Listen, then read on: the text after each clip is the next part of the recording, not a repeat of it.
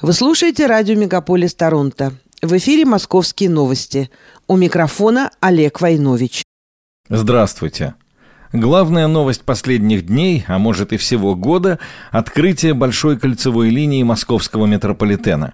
Теперь поезда ходят по всему кольцу, включая два последних участка от Савеловской до Электрозаводской и от Нижегородской до Каховской с девятью станциями – Марьина Роща, Рижская, Сокольники, Текстильщики, Печатники, Нагатинский затон, Кленовый бульвар, Каширская и Варшавская.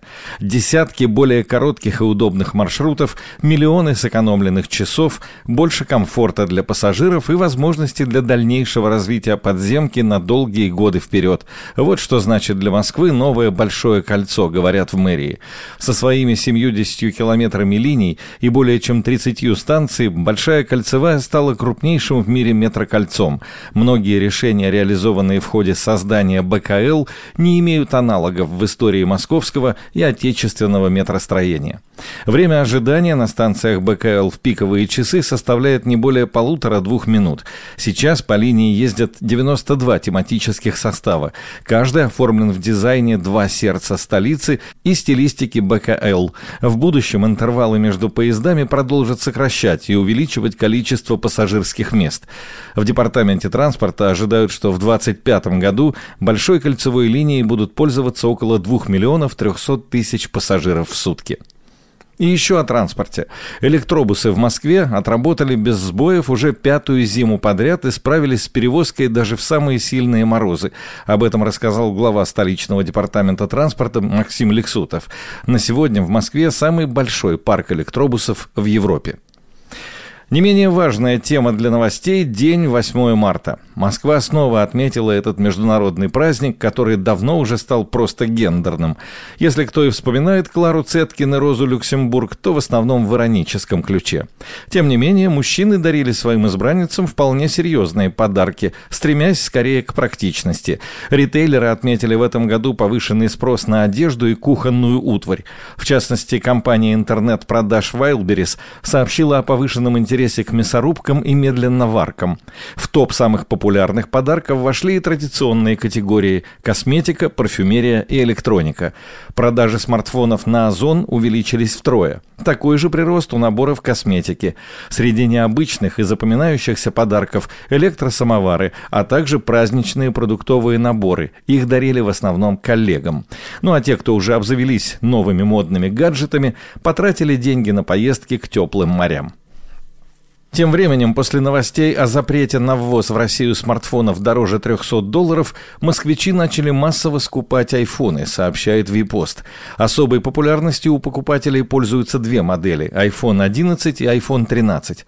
В московском торговом центре Европолис в минувшее воскресенье был ажиотаж, как в продуктовом супермаркете. Выбор остался небольшой, когда будет новая поставка, пока неизвестно, сообщают продавцы. В конце февраля Бюро промышленности и безопасности Минтранса Минторга США расширила запрет на экспорт техники в Россию и Белоруссию. Теперь к другим новостям. В столичных пунктах вакцинации от коронавируса снова доступны оба компонента вакцины «Спутник Ви», сообщили Интерфаксу в Департаменте здравоохранения Москвы. Там напомнили, что привиться без очереди можно в ГУМе и в Троицкой городской больнице. Также открыты 10 пунктов вакцинации в городских поликлиниках. Между тем препаратов Эпивак Корона, Ковивак и Спутник Лайт по-прежнему нет. В начале марта стало известно, что в Москве доступен только второй компонент вакцины «Спутник Ви». Другие препараты отсутствовали. Департамент здравоохранения Москвы готовит порядок отбора аптек для онлайн-продажи рецептурных лекарств. Принять участие в эксперименте смогут только столичные аптечные и медицинские организации, подключенные к системе ЕМИАС. После включения в перечень аптеки должны будут получить разрешение Росздравнадзора на онлайн-продажу рецептурных препаратов. Два года назад во всех московских поликлиниках начали выписывать электронные рецепты с QR-кодом, по которым можно получить лекарства в столичных аптеках как за полную стоимость, так и по рецептам бесплатно. Также эта опция доступна в ряде коммерческих точек отпуска. За это время в Москве выписали уже свыше 37 миллионов таких рецептов. Роскомнадзор с 1 марта запретил использовать 9 иностранных мессенджеров, среди которых Telegram, WhatsApp и Viber, для передачи платежной информации. В ведомстве уточнили, что к таким сервисам могут быть также отнесены Discord, Microsoft Teams, Skype for Business, Snapchat, Trima и WeChat. Банки и некредитные финансовые организации, профучастники рынка ценных бумаг, управляющие компании, инвестфонды, НПФ и депозитарии и так далее не смогут использовать использовать эти мессенджеры для предоставления информации, содержащей персональные данные граждан России, для передачи данных о переводах денежных средств в рамках безналичных расчетов. Под запрет попадет передача сведений, необходимых для осуществления платежей или сведений о счетах или вкладах граждан России в банках.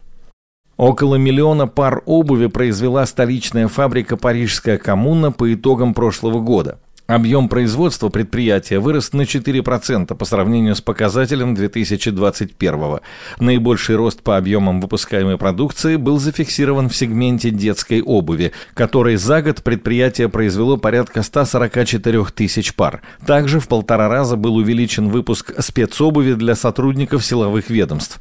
В прошлом году фабрике исполнилось 100 лет. За все время своего существования она произвела свыше 660 миллионов пар обуви. Сегодня предприятие ежегодно выпускает почти по миллиону пар обуви. Это вдвое больше, чем объемы его производства 5 лет назад. Катки с искусственным льдом будут работать в столичных парках минимум до 10 марта. Дальше их работа будет зависеть от погодных условий, сообщили в официальном телеграм-канале Мосгорпарка. За прошедшую зиму, в частности ВДНХ, посетили порядка 4 миллионов человек. Зимний сезон там получил название «Та самая зима» и продлился в период с 25 ноября по 26 февраля. Начало было приурочено к запуску местного катка, на котором за это время побывали 450 50 тысяч человек. В сервисе «Авито недвижимость» рассказали о самых дорогих квартирах в аренду в Москве. Наиболее высокую цену запрашивают за апартаменты в Хамовниках – 2 миллиона 800 тысяч рублей в месяц. За эту сумму можно снять пятикомнатную квартиру общей площадью 293 квадратных метра с собственным садом и отдельным входом в элитном жилом комплексе. Четыре спальни, три полноценных санузла, постирочная, гардеробная комнаты, а также подземный гараж на 2 метра место и бассейн. Трехуровневый пентхаус площадью 700 квадратных метров в клубном доме на Причистенке обойдется несколько дешевле, в 2,5 миллиона рублей в месяц. В шестикомнатной квартире выполнен дизайнерский ремонт, есть хамам, массажный кабинет и личный спортзал, а также две спальни для обслуживающего персонала из четырех человек первом Зачатьевском переулке, все в тех же хамовниках, за 2 миллиона 100 тысяч рублей в месяц предлагается арендовать восьмикомнатную квартиру в элитном доме, занимающую сразу 5 этажей. Общая площадь жилья 430 квадратных метров. В квартире 6 спален и 5 санузлов, а также терраса с зоной для гриля. Кроме того, имеется собственный выход на крышу и зимний сад. Во время реставрации Успенского собора Московского Кремля нашли фрагменты фундаментов более древних храмов, ранее стоявших на его месте. Об этом рассказала директор музеев Кремля Елена Гагарина. По ее словам, это собор времени Ивана Калиты, который относится к 1327 году, и фрагменты собора архитекторов Кривцова и Мышкина, который, согласно летописям, был разрушен в 1474 из-за землетрясения. Археологи планируют раскрыть еще четыре четыре шурфа, чтобы понять, в каком состоянии находятся эти фундаменты и можно ли будет в дальнейшем сделать археологические окна и демонстрировать их посетителям. Выставка об истории российского автомобильного транспорта открылась на ВДНХ в Москве. Она называется «Первые моторы России» и рассказывает о первых страницах истории русского автомобилизма, зарождении технической культуры, творчества, инженерной школы. Павильон 54 музея превращен в зал четвертой международной автомобильной выставки, которая проходила в мае 1913 года в Михайловском манеже в Санкт-Петербурге. На выставке представлены экспонаты, хранившиеся в запасниках и впервые собранные вместе – Гордость экспозиции – отечественный Руссобалт, единственный сохранившийся легковой автомобиль этой марки в мире. Среди других уникальных экспонатов – британский Cycle AC и французский Baby. Московские парки в летнем сезоне снова выделят площадки для выступлений уличных артистов. Для начала нужно пройти конкурсный отбор, затем живые прослушивания. В прошлом году о себе заявили более 400 участников, победителями стали 113 из них. Путь к славе они начали в 17 парках, включая Сокольники, Царицыно и парк Горького. Позже свои сцены организовали «Остров мечты», «Павелецкая плаза» и ВДНХ. В общей сложности набралось 50 площадок. В этом году их будет еще больше. Парки готовы предоставить площадки и музыкантам, и танцорам, и актерам, и мимам, и художникам. Московский зоопарк запустил онлайн-конкурс на самый интересный костюм панды, сделанный своими руками. Акция приурочена к Международному дню этих животных, который отмечается 16 марта. Работы принимаются с 7 по 15 марта. Пять победителей смогут посетить Московский зоопарк бесплатно и увидеть панд своими глазами. И о погоде. Прошедшей зимой солнце светило в Москве всего около 83 часов, или 67% от нормы. Об этом сообщила ведущий специалист портала «Метеоновости» Татьяна Позднякова. Синоптик отметила, что меньше всего солнечного света было в декабре и январе, 22 и 21 час соответственно. В феврале солнце радовало москвичей чаще, около 40 часов. Подобный дефицит был в столице в 19-20 годах. Тогда солнце светило 72 часа или 59% от нормы. Это были новости Москвы. Олег Войнович специально для радио «Мегаполис».